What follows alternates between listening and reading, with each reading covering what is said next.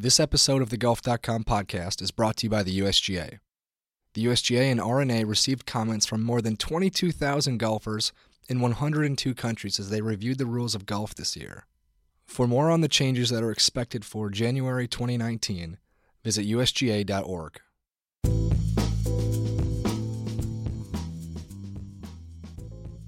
Hello, this is Alan Shipnuck, back for another podcast for the Knockdown.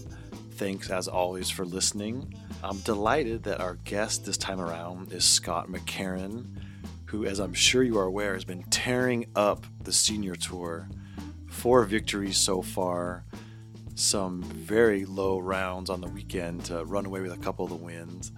And he's sort of hot on the heels of Bernhard Langer in the Schwab Cup standings, but whether you can catch the ultimate driving machine from uh, Germany remains to be seen, but McCarron is a very strong number two. So, Scott, thanks for doing this.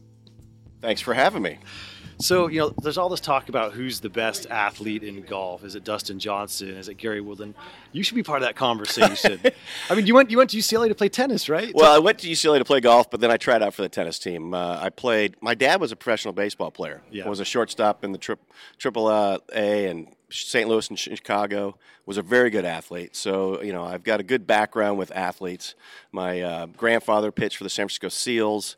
So, you know, I've always done everything. I played football, basketball, baseball, um, then played a lot of tennis. And, you know, I kind of gave everything up after about my sophomore year in high school just to kind of focus on golf.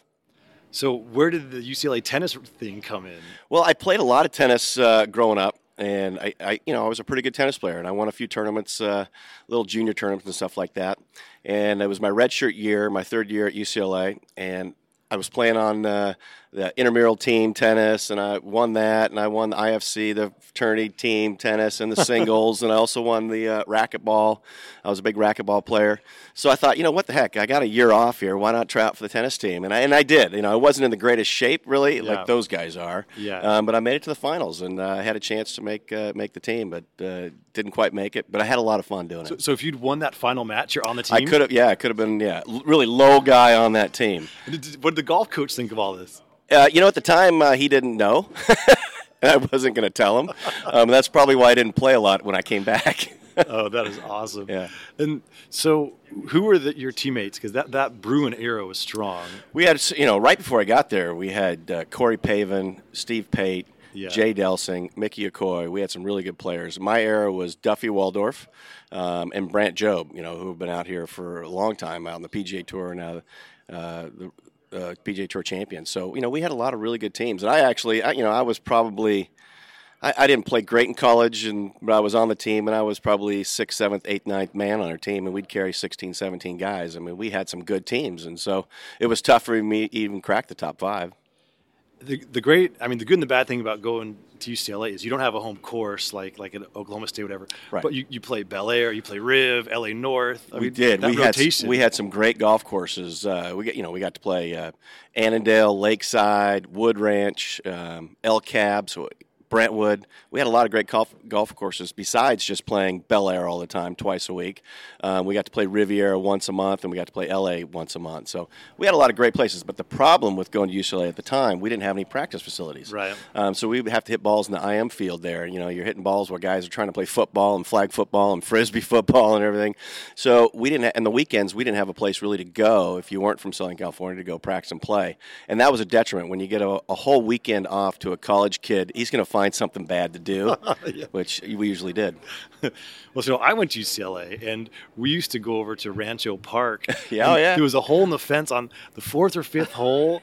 Is a part downhill part downhill three. Part three. And, yeah, sure. And there was a parking lot, and we would go in the afternoon. We'd sneak in, and it was so funny. It was fantastic. There was one day it rained so hard they closed the course. I mean, my my buddies and I heard that. We raced over there. There weren't even any flags. We were just in the middle of the green. Let's go play. We got like nine holes in in about an hour, and then the marshal came roaring up in a car. And we sprinted through. The, it was, but Rancho was our home course. Rancho was your home course, and you know, it was interesting when it rained in L A, which didn't rain all the time, and we got golf canceled. We'd all go play Homby Hills. I don't know if you remember Homby Hills. Yeah. It was a par three golf course right by L A Country Club, and we would go over there and just play tackle football. Anybody who complained would get tackled. Tackled and uh, you know, it was just an absolute blast playing over there at Homeby Hills. That's why your era of golfers are tougher. Do you, you think like Justin Justin Thomas is getting tackled? No, very often? He's probably not getting tackled out there. No, you're not getting tackled.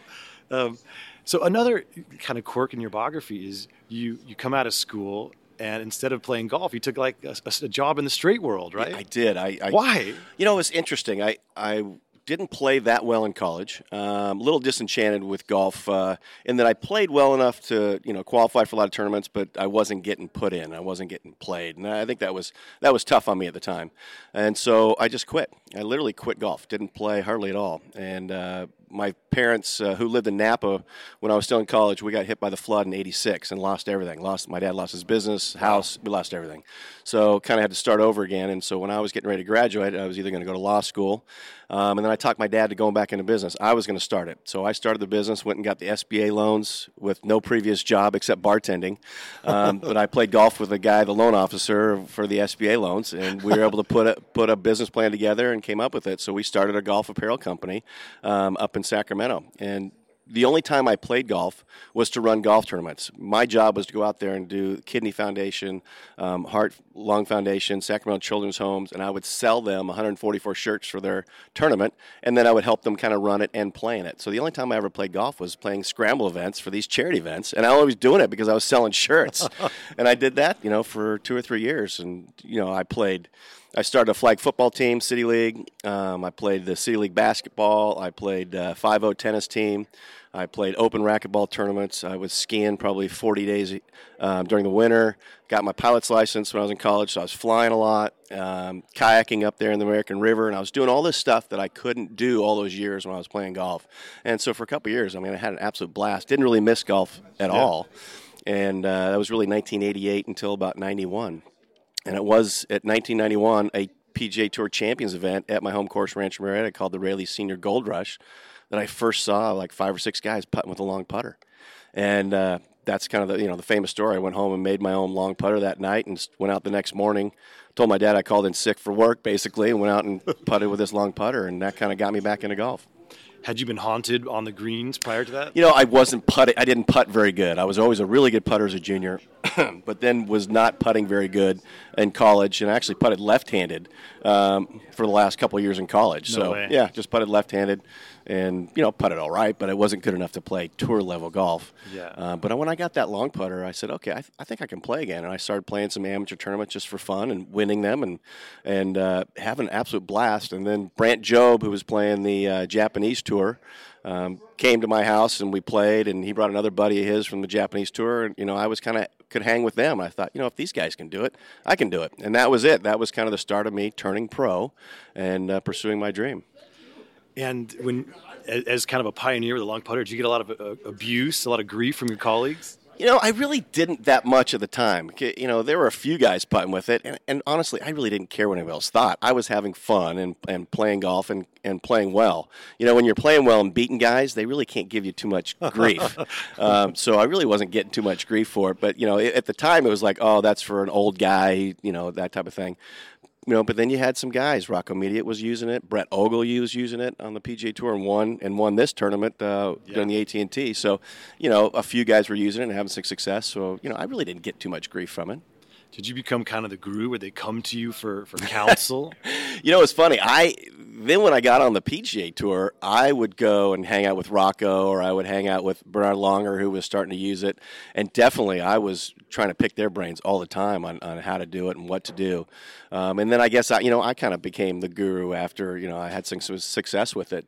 Um, and again, you know, we had to reinvent ourselves again after the two thousand sixteen rule. So um, now people are coming up to me and asking me how I do it now. And so, you know, I'm trying to help some guys out now with the long putter not anchored. All right, let's just go there because we have to. Oh, so sure. the the whole the whole anchoring, non-anchoring business, how how much is that offended you personally, all the, the whispers and the, the stuff on Twitter? And- well, you know, it's funny. I can't really control what other people say about it. All I can do is teach them how to do it and teach them what I do so then they understand. So anybody that's saying stuff on Twitter or saying stuff in the media, they really don't know what we do. They don't have spent any time with me. And once they do, then they understand. So it's just more of an, you know, it's an ignorance on their part. Break it down for me. How do you prevent, you know, your hand from touching your body? Well, it's pretty easy. Your hand's off your body right now, right? And that's it. Hey, put your hand up right now. That's touching your body. I just hit him in the chest. That hurt. For your viewers. Uh, yeah, you can. You know when you touch your body, yeah. But I, I pull it off probably two to three inches. Yeah. Now, it's difficult to see on T V because your shirt the kinda, shirt. the shirt hangs or your jacket hangs, and when you bend over a little bit, the shirt hangs out an inch or two. Yeah. And so it's kind of, you know, up against your shirt, but it's not touching your body. It's pretty easy. I mean, I know the U S G A said, well, we have this intent rule. If you accidentally, there's never going to be an accidental touch when I'm doing it. I mean, I know exactly what I'm doing. You need to wear, like, size extra small shirts. Well, I thought that I could either play with my shirt off or, like, wear a skin-tight Under Armour, and that would probably help some people. That would be spectacular. Wouldn't that? I think it would help viewers. Viewership. Let's not kid ourselves. Okay, here, maybe so, not. Yeah. Although, um, and, and how, how is Bernhard taking the whole thing? He's, he's such a proud man. Well, he is. And, you know, that, that guy's got more integrity than anybody. I mean, for anyone to question uh, his... Uh, you know, whether he's anchored or not, I think is just foolish. And, you know, if you're questioning Bernhard Langer, you really got some problems of your own. And it's interesting, the guys that were questioning it, my thing to them was, if they're questioning us, then they're saying if they had the opportunity, they might actually anchor. And I don't Ooh, get that. Yeah. So, you know, I put it back on them. If you really think that I, I've never had an issue in, in twenty-five years playing professional golf, Bernhard Langer's never had an issue in all his years. He's been pro since he was like twelve, I think. And also now you think that we're going to start anchoring. I think the, the issue is more like on them, they, that they had, if they were in the same opportunity, that they might actually cheat. It's incredible to me. That's called projection. It's bad. You know, and, and again, you know, like Langer said, and he said it, stated it pretty, he said a lot of it's jealousy. You know, I think a lot of guys, when they saw that Langer and myself couldn't uh, putt with a long putter anchor anymore, that we would go away. Well, instead, we worked our butts off, and I actually putt better, not anchored. It's a freer stroke. So I think the guys are upset that we're still hanging around. And, you know, again, we're one and two on this Schwab Cup, and yeah. we've been one and two last year and this year. Yeah. So there's a few guys that are, I guess, a little bitter. I like it. Does your, I mean, this is a silly question. Does your arm get tired if you're practicing for half an hour? No, not at all. It's pretty, I mean, it's you're easy. Shredded, right? Oh, yeah, I work out and, I, you know, I do, actually I do some things that I work out, like with the body blade. I don't know if you've ever seen the body blade. It's a little contraption that you can hold in the middle and it whips, okay? So the front and the back end whip. I've okay? seen that, Body yeah. blade, yeah. You know, it's a workout thing. So I actually hold it just like I would a long putter and do that to help the stabilizing muscles in your shoulders and your arm. And that's one of the things that, uh, you know, I probably do now more than I ever did, just because to be able to hold that not anchored, you want the stabilization muscles to be, you know, fairly strong. And uh, you know, I'm in better shape than I've ever been, so the not anchoring is not a problem at all. I mean, some of the scores you're shooting this year are just silly. I mean, buck twenty-five on the weekend. Yeah, that was I mean, low at the Dick's Sporting Good events. I mean, that was awesome. Uh, you know, I played great. I've, I've, you know, had a lot of really low rounds. Um, I put myself in contention a lot. And uh, been able to come through. I mean, we won four times this year, and I finished second three times, uh, which I, you know, felt like I probably could have won a couple more.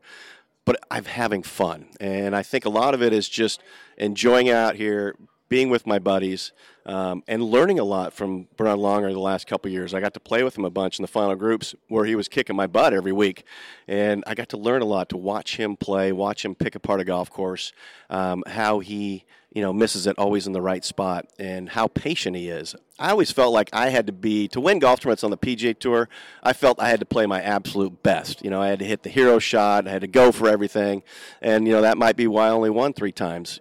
Jack Nicklaus won a lot of tournaments where people backed up and he won. Sure. So I've learned a lot about being more patient out here, just keeping yourself in that position, and, and you know, you never know what's going to happen at the end. When people say, you know, they're in their fifties, I'm a better player now than I was when I was thirty. I mean, you're one of those guys. Absolutely. And that was big a year ago at the Regions uh, in Alabama. Um, I've been put myself in position quite a bit. And, again, I was in the final group playing with Langer, and I came up short. And I just wasn't playing my best on Sunday when I was in the hunt. And I so I uh, saw Hale Irwin. I said, all right, I want to take you to dinner. I want to pick your brain. This guy's won forty-five times. He's yeah. won more than anybody out here. Yeah. Every time he got in the hunt, it seemed like he won. Yeah. And I started asking him a bunch of questions about how he won, how he approached it, what he thought. And there were a couple things. One was he was very patient. He said, you know what, I didn't press it too much, hit the fairway, hit the green, you know, put myself in position. And I, some of the tournaments I would birdie the last couple holes to win. Other tournaments I'd just make pars and someone else would make a bogey. But I kept myself in that position a lot.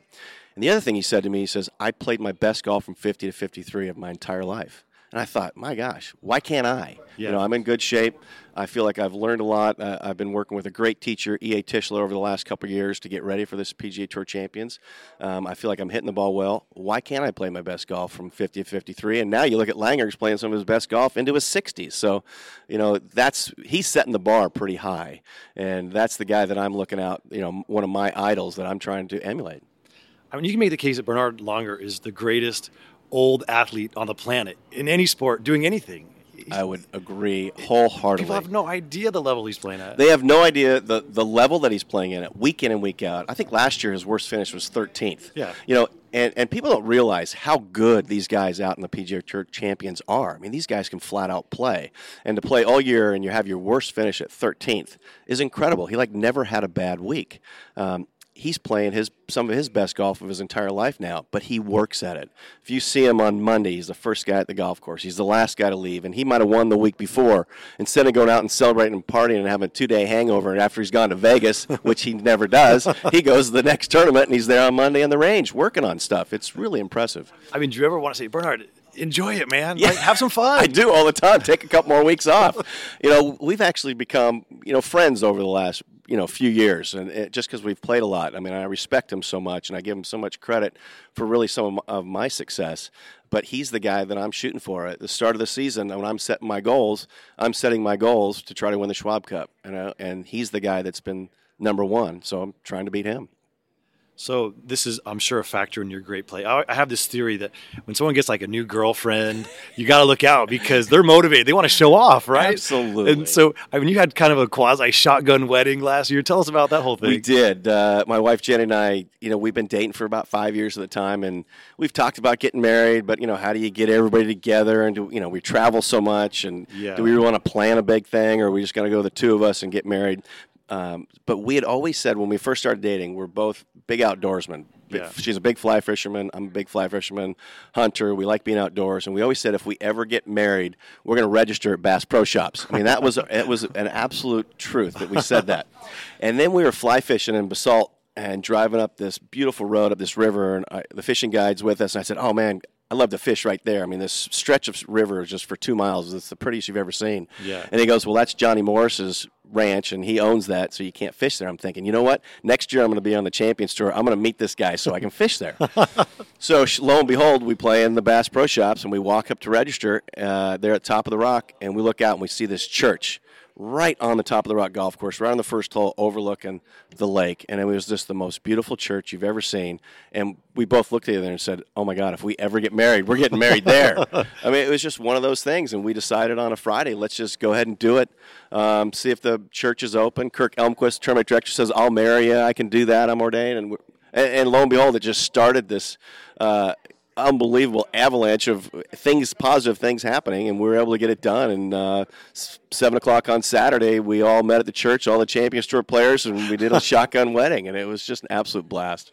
I mean, it's in, to pull a wedding together in twenty-four hours. That's that's as good as shooting sixty-one to win a golf tournament. It, it was, and it, and it was the funniest thing. I had to go play the next day, Saturday. So Faxon and I tee off, and my wife went down with a bunch of her friends, and they went into uh, Branson, Missouri, and she went to Dave's Bridal, and she got a dress and a veil, and she got wedding rings at Kohl's, which I'm still wearing for fifty bucks each.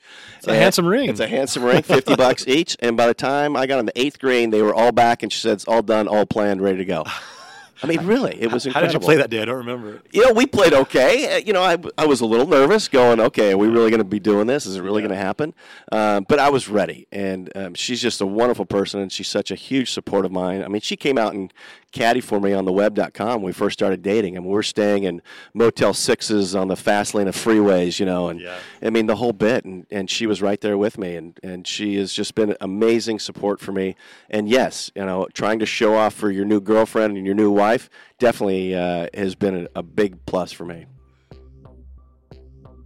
Let me pause for one quick second for a message from the U S G A. Combining golf and life is tricky. I know I have a hard time doing it here in New York City. How do you fit one into the other? Ask the U S G A, and they think it's pretty easy. It's called Play nine. Nine-hole golf is time-friendly, unwind-friendly, friend-friendly. It's conducive to just about every aspect of your busy, busy life. Golf after work, golf before you pick up the kids. It's possible when you play nine. You can even post your nine-hole score and it counts directly towards your handicap. There's a lot to love about this game, and when there's less time to play this game, the U S G A says play nine. Learn more about options to play in your area by going to U S G A dot org slash play nine. So you get married Saturday night. What time do you have to peg it on Sunday? Yeah, we had to peg it probably about ten o'clock on Sunday. We Dude, that hurts. We had a, we had a, a great little ceremony. Then we had a little reception after. Um, Craig Stadler bought, brought champagne. Dave Frost brought wine. Um, the people up there at Top of the Rock made a wedding cake, and we had some hors d'oeuvres. But everybody was in bed by nine thirty. I mean, this is the Champions Tour. It's not like we're partying until two o'clock in the morning. Uh, so it wasn't too bad, and uh, you know, it was just a blast. It, you, you could have planned that for a year and, and not done any better. I know Matt Janella plan, planned his for a year up there at the Top of the Rock, and uh, we were able to plan it really quickly, and it turned out great. I mean, I was at that. I was at Matt's. I know. That's it, what, I know it's Matt. A great spot. Yeah, it really is. It's. It's. I mean. The what thirty mile views of what you can see forever. You can see forever. It just yeah. really is a special place, and it was really neat to be able to go back this year. Um, and when we finished the tournament, uh, uh, some of the people said, "Hey, would you come up after the round? Uh, we just want to get some pictures of you and Jenny in front of the church." And when we came back, um, Johnny Morris had made some signs that said, "Congratulations, Jenny and Scott."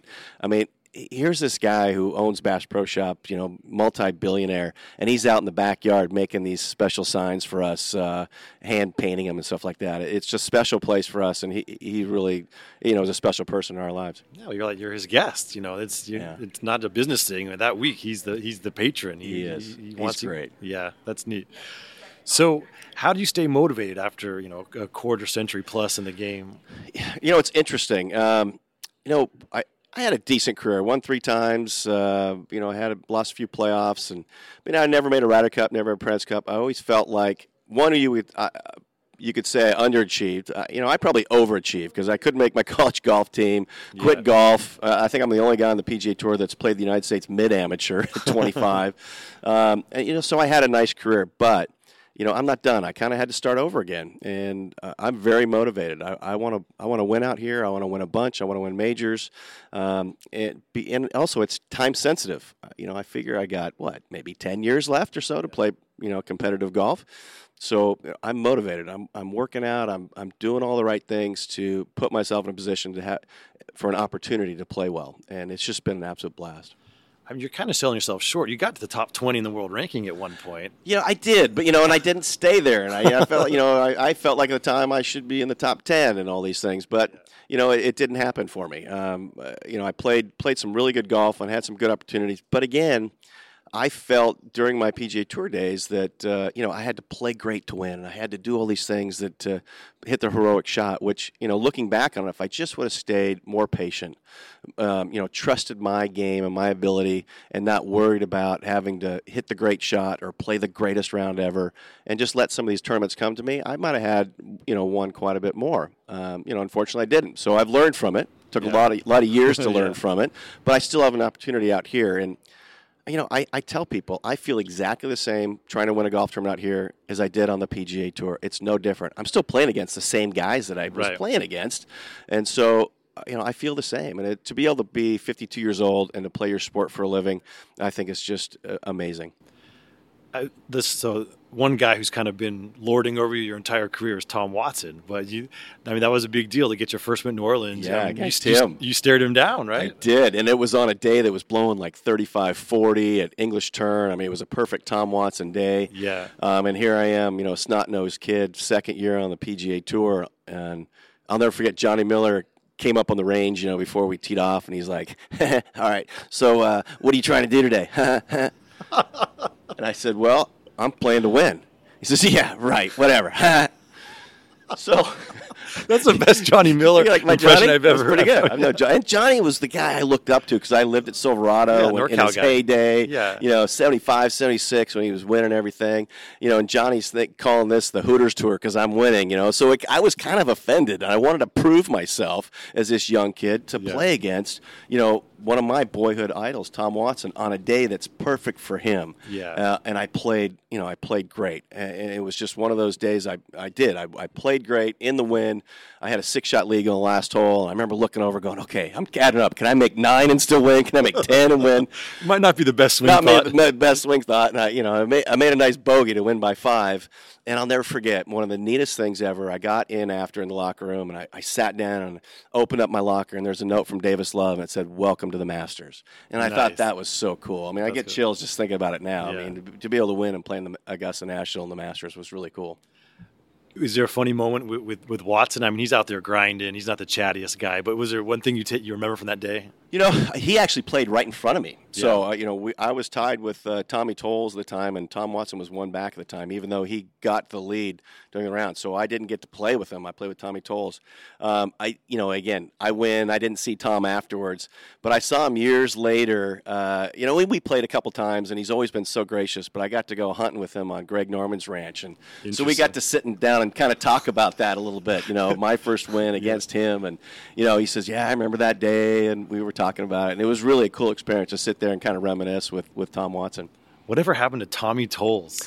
Tommy Tolles, I tell you what, he's now playing some good golf again. He's come out and he's qualified for quite a few uh, P G A Tour Champions events. So, you know, I wouldn't be surprised if Tommy, you know, gets through our Q school and comes out here and actually plays pretty well. He's he's still in great shape. Um, he was he's a landscape architect back in his hometown. I love uh, it. Yep, landscape architect, drives a tractor, does all that stuff, loves it. But he's actually playing some really good golf again. And I wouldn't be surprised if he comes out next year and qualifies uh, through our qualifying school and, you know, has a nice little career. I remember, you know, ninety-six, ninety-seven, ninety-eight, he was a top he player. He was the man. I yeah. mean, he, you know, he almost won the Players' Championship. Yeah. Um, he every week he seemed like he was right up there. So. ninety-seven Masters, you know, he had a chance yeah. to win the B-flight. He, he was right there. He did. He had yeah. exactly right. Exactly yeah. right. So, he, you know, he's a good guy, and, he, and he's kept himself in good shape. And, you know, he actually come out here and have a nice career. I mean, the best golf you played coincided with Tiger at his oh, absolute yeah. peak. Yeah. Yeah. So you got a, a few glimpses of him along the I way. I did. What are your memories? A lot. You know, I, it was... It was fun for me. I got to play with Tiger quite a few times, and, and a f- few times in final groups. And I remember the first couple times I played with him, um, you know, the intimidation factor was unbelievable. Because when he got to the golf course, he was all business. I mean, we were friends off the golf course, but, man, once he got to the golf course, he had those blinders on. And I, I remember just watching him hit shots going, oh, my God, I can't hit that shot. And he hit another one, I can't hit that chip. You know, and I finally, I stopped watching. Yeah. Because it was just so intimidating how good he hit it, the sound that – the club made against the ball was a sound I'd never heard before. So I just stopped watching him. And when I stopped doing that, you know, I actually played okay. I could compete with him when I played my best, and he was a little off. Um, but he had to be off. If he played his best, I had no chance. And so that was the intimidation factor. You knew going in that you had to play your best, and he had to be a little bit off. And I, I was fortunate. I got to travel with him, with Mark O'Meara and David Duval. We go over to Ireland, over to the K Club, and play golf and fish before the British Open. Um, a couple years, two or three years together, and it was it was so much fun for me to to be around him and watch him work out and to see what really went into, you know, his preparation. Um, The guy was incredible. I remember playing Mount Juliet in the American Express, and we played the final group together. And I beat him that day, but he had like a five-shot lead on me going in.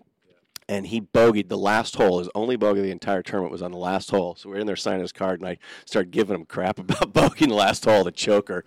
And then we came in, and, you know, we're all at the bar drinking pints of Guinness, having a good time, celebrating. I think I finished third or fourth, something like that. And all of a sudden, here comes Tiger walking in. And we're like, hey, Tiger, come over and have a drink. And he says, nope, I'm going to work out. And we're all like, all our heads just went right on the table like, how are we going to beat this guy?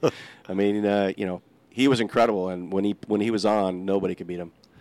I mean, does part of you wish that he would have just lived a little more and gotten out of his bubble, and it might have saved him a lot of grief down the road? Yeah, I don't know. I mean, Tiger, you you can't you can't look back and say he should do anything different, because that guy was, at the time, was the greatest player, you know, in the world, and could have been really the, one of the greatest players ever. I mean, he's not going to catch Nicklaus's record. We don't. No one really believes that anymore. But during those years, the percentage of wins that he would have when he teed it up, I mean, it was incredible. Um, but, you know, off the golf course, he was, you know, he was fun to be around. On the golf course, he was all business. And you look at all the guys that were really the best golfers that ever lived at their time, the guys that were number one, that's kind of how they were, you know. Nick Faldo, Greg Norman, the guys who were really at the top for the longest time, I mean, they were all business once they got the golf course. And that's why they, you know, they beat the heck out of us.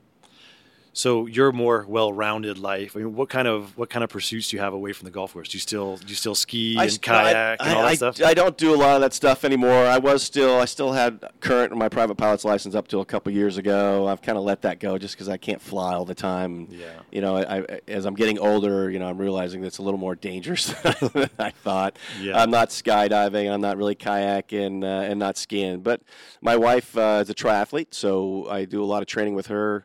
Running, biking, and swimming, um, and that's been a lot of fun. And we do a lot of fishing, and I still do a little bow hunting. So, you know, those are the things. We travel so much, though, twenty-six, twenty-seven weeks a year. You know, it's tough to, you know, do a lot of different hobbies on the outside. Um, but, again, you know, my pursuit when I came out here was to be the best I could be and try to win Schwab Cups and win tournaments. So even in the off season, you know, I'm still – I live down in La Quinta where the weather's perfect. I've still been practicing playing in the off season, really trying to hone my game and get it ready for the next season.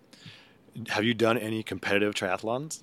You know, I haven't, but I am going to do a sprint a triathlon at some point. Um, so I, you know, I train with her, and, and you know, she kicks my butt out there. She'll she'll go on, you know, fifty mile bike rides, and I'll ride for about twenty miles with her, and I can kind of keep up. And after that, I just tr- I, I won't even say anything. I just turn off and meet her at home. You know, she'll go on thirteen mile runs, and I'll run for about three or four miles, and that's it. Then I, I'm done. I, it, it's amazing the, the dedication that uh, these triathletes have. And she run she was running about a bunch of half Ironmans.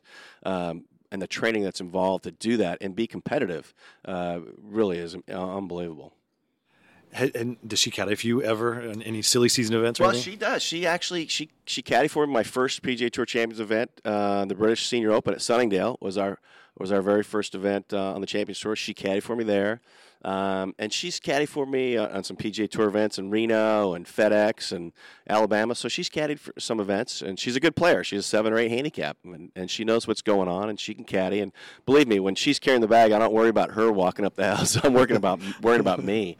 It does seem like it's more common out on this tour to have, have your, your wife or girlfriend caddy. I don't. Is that an economic thing? Is it just uh, you get this time of life, you don't want to deal with any other people except for your your own? I yeah, I don't know. I think, you know, again, I'm treating this, this is a business, even though this yeah. is fun, and I'm trying to do the best I can. I've got my old caddy, Rich Mayo, yeah. that was on the bag with me on the P G A Tour with me because I want to give myself the best opportunity. Not saying that my wife can't, you know, do a good job. But yeah. I think having Rich Mayo there and having a good tour caddy, you know, is so much to your advantage um, that, you know. But guys have won it. Jay Haas won with his wife Jan on the bag at Newport yeah. a couple years ago. Brenda yeah. Kalkovecki caddies for Mark.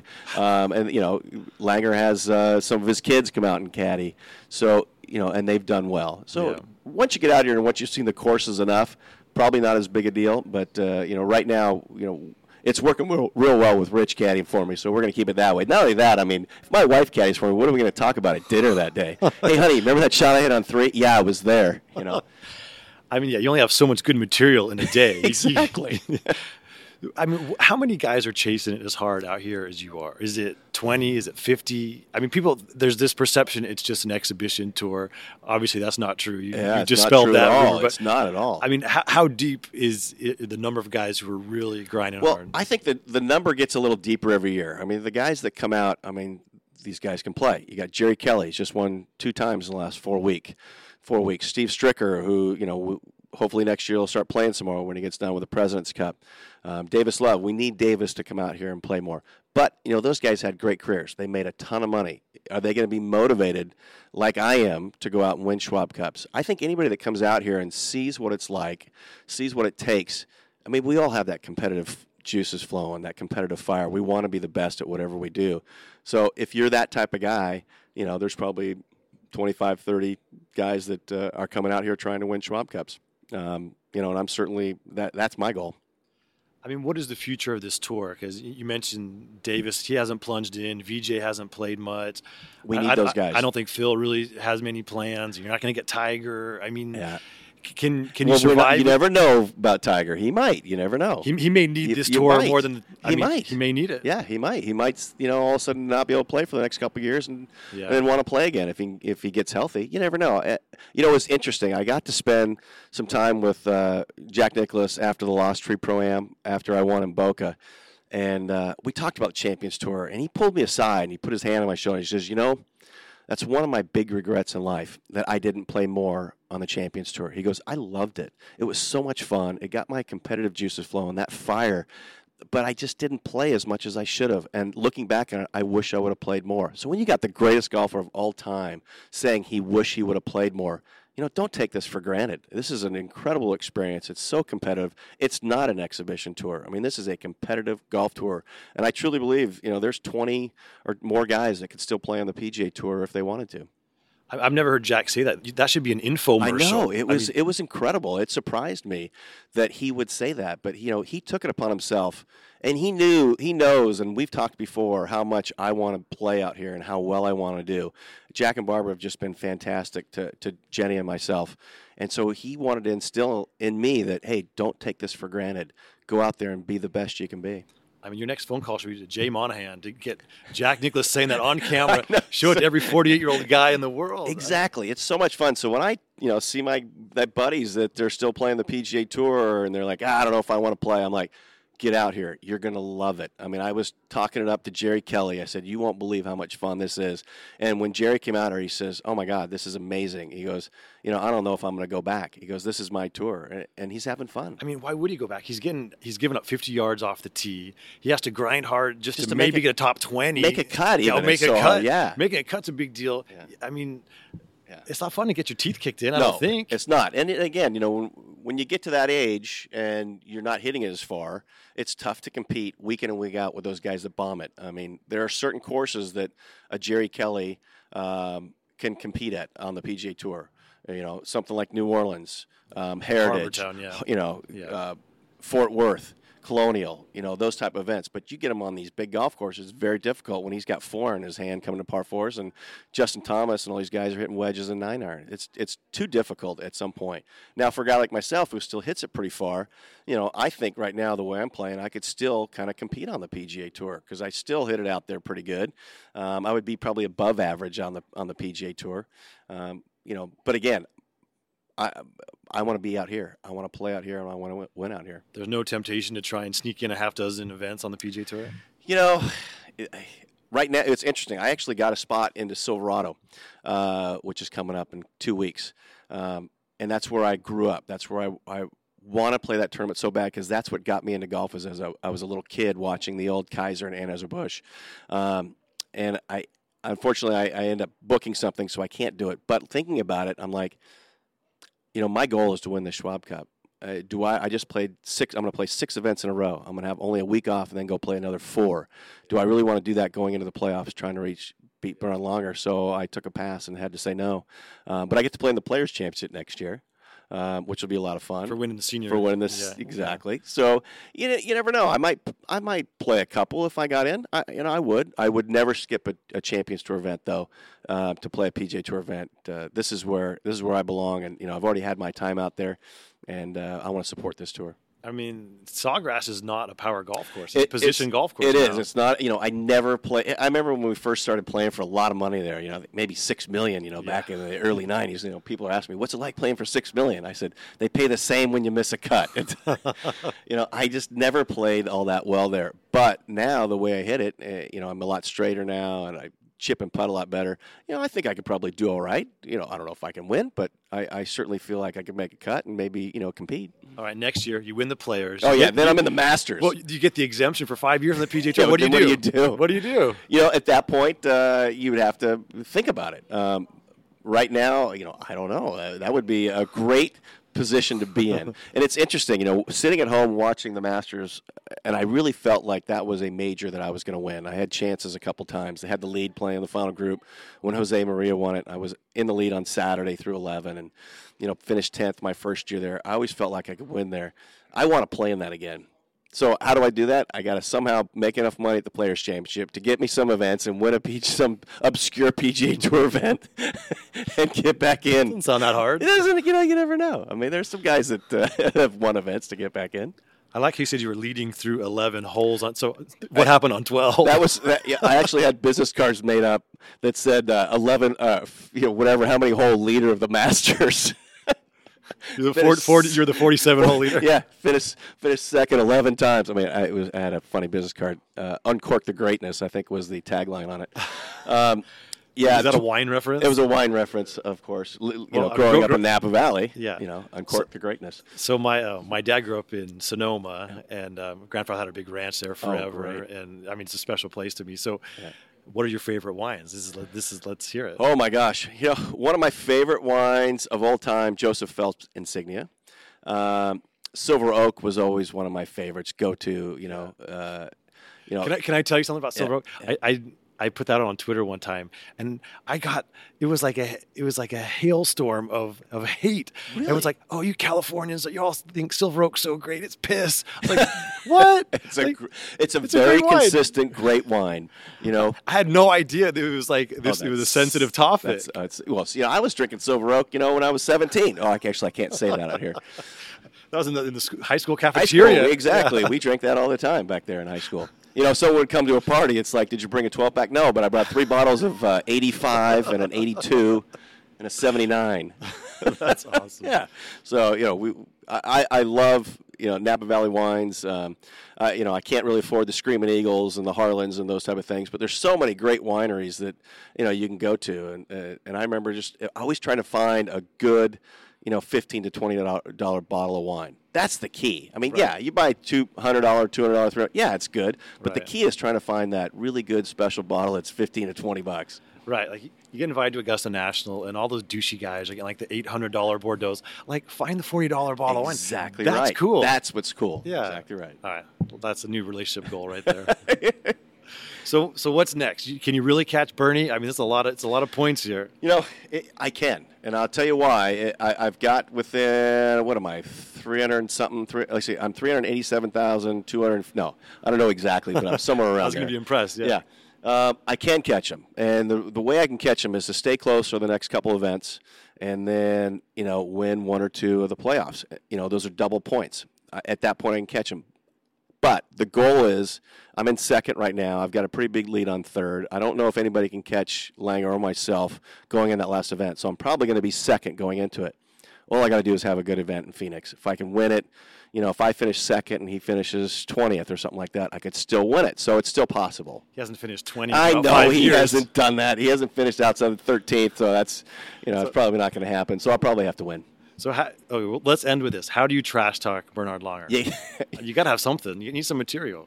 There's like no way, nothing rattles him. It's uh, he is unbelievable. You know, uh, you can't trash talk him because he, he puts so much time in. Nothing bothers him, but he's got a very dry sense of humor. Um, and I've actually, you know, we've been texting, we text back and forth and stuff. And after about a couple of weeks of texting back and forth, he sent me like a, a smiley face emoji, and I just started cracking wow. up. I'm like, oh my God, Langer just sent me an emoji. I didn't even know he knew what an emoji was. And I told his wife Vicky, I said, oh my God, I can't believe Bernard sent me an emoji. She goes, "Why? He does that all the time. He's got, he's got, he's very funny and a great personality." I'm like, "Yeah, but I just didn't think he'd send me an emoji." And then his daughter said, "He must like you if he sent you an emoji." The first example of human emotion from Bernhard Langer. Exactly right. A smiley face emoji. Smiley face emoji. Right. You know, we're gonna throw this open to the listeners. We're gonna solicit some some trash talk for you, and I'll pass it along. That, that sounds great. You. That all helped right. me out a lot because I'm gonna need help against him. All right, Scott, this was awesome. Thanks for your time. Really Thank enjoyed you. it. Thanks for having me. All right, take care. Okay, well, you survived another podcast on The Knockdown. Thanks to all of you for listening. I truly appreciate your uh, your loyalty and your patience. Lots more uh, coming up in the future, so please tune in again. For now, this is Alan Shipnuck signing off.